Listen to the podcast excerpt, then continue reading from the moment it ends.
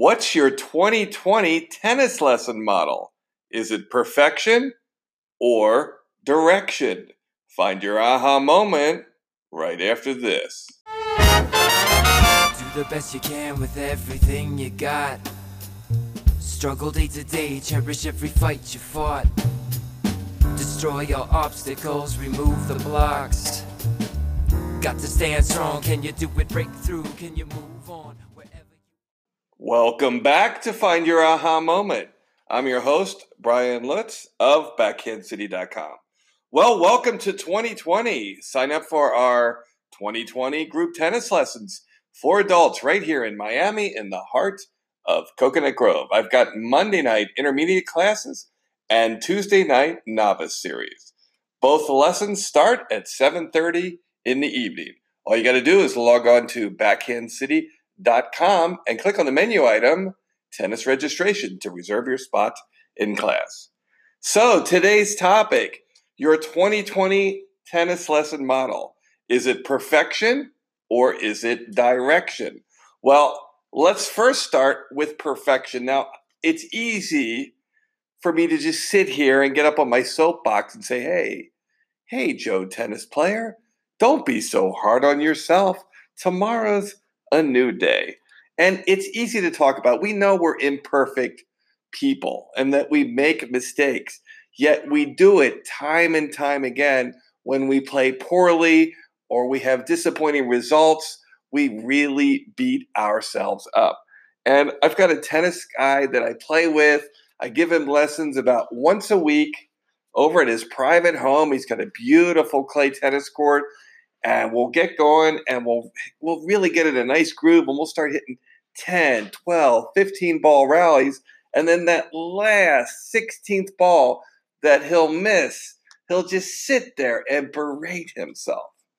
And we always kind of catch ourselves when he does it. I'm like, you hit 15 beautiful shots, you missed the 16th one. And that's all you want to talk about is that 16th shot.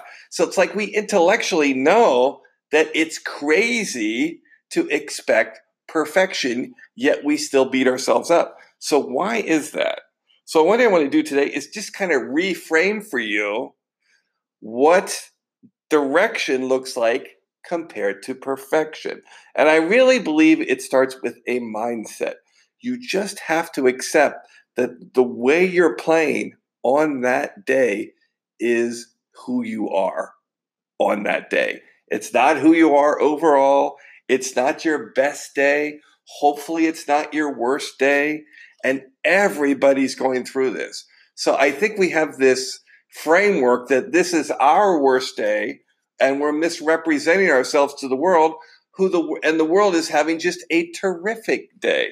And I think one of the things we get into is we start thinking that we're so self-absorbed in our own efficiencies or inefficiencies in this example, and we just ignore everyone else's play. And I think you have to be really conscientious about this because it's not a fun way to play tennis.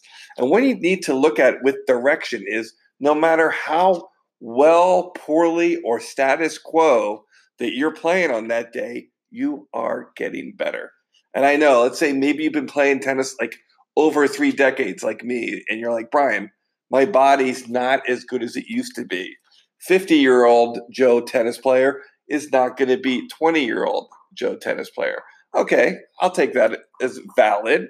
But what I'm saying is, is your body may be getting slower, faster, or staying the same, but your game is always improving because every shot, point, match, game, player that you compete against, or even social tennis, is Uh, more for your resume, more experiences, more shot selections. You're seeing a greater volume of opportunities coming towards you. And here's one big mindset you're only 50% of the conversation. That tennis ball going back and forth is getting influenced by your opponent. And one positive thing to do here is to make sure you're giving your opponent credit. You may be playing like crap, but you've got to get out of yourself and recognize that that player on the other side of the net has a 50% influence on what's happening. So for 2020, perfection versus direction, always choose direction because you're always getting better and you can never make every shot. So thanks for listening. And don't forget to go onto iTunes and rate, review, and subscribe to this podcast so you get notified each morning with a fresh episode. This is Brian Lutz of BackhandCity.com. I'll talk to you tomorrow. That's when push come to shove. I believe it was inevitable.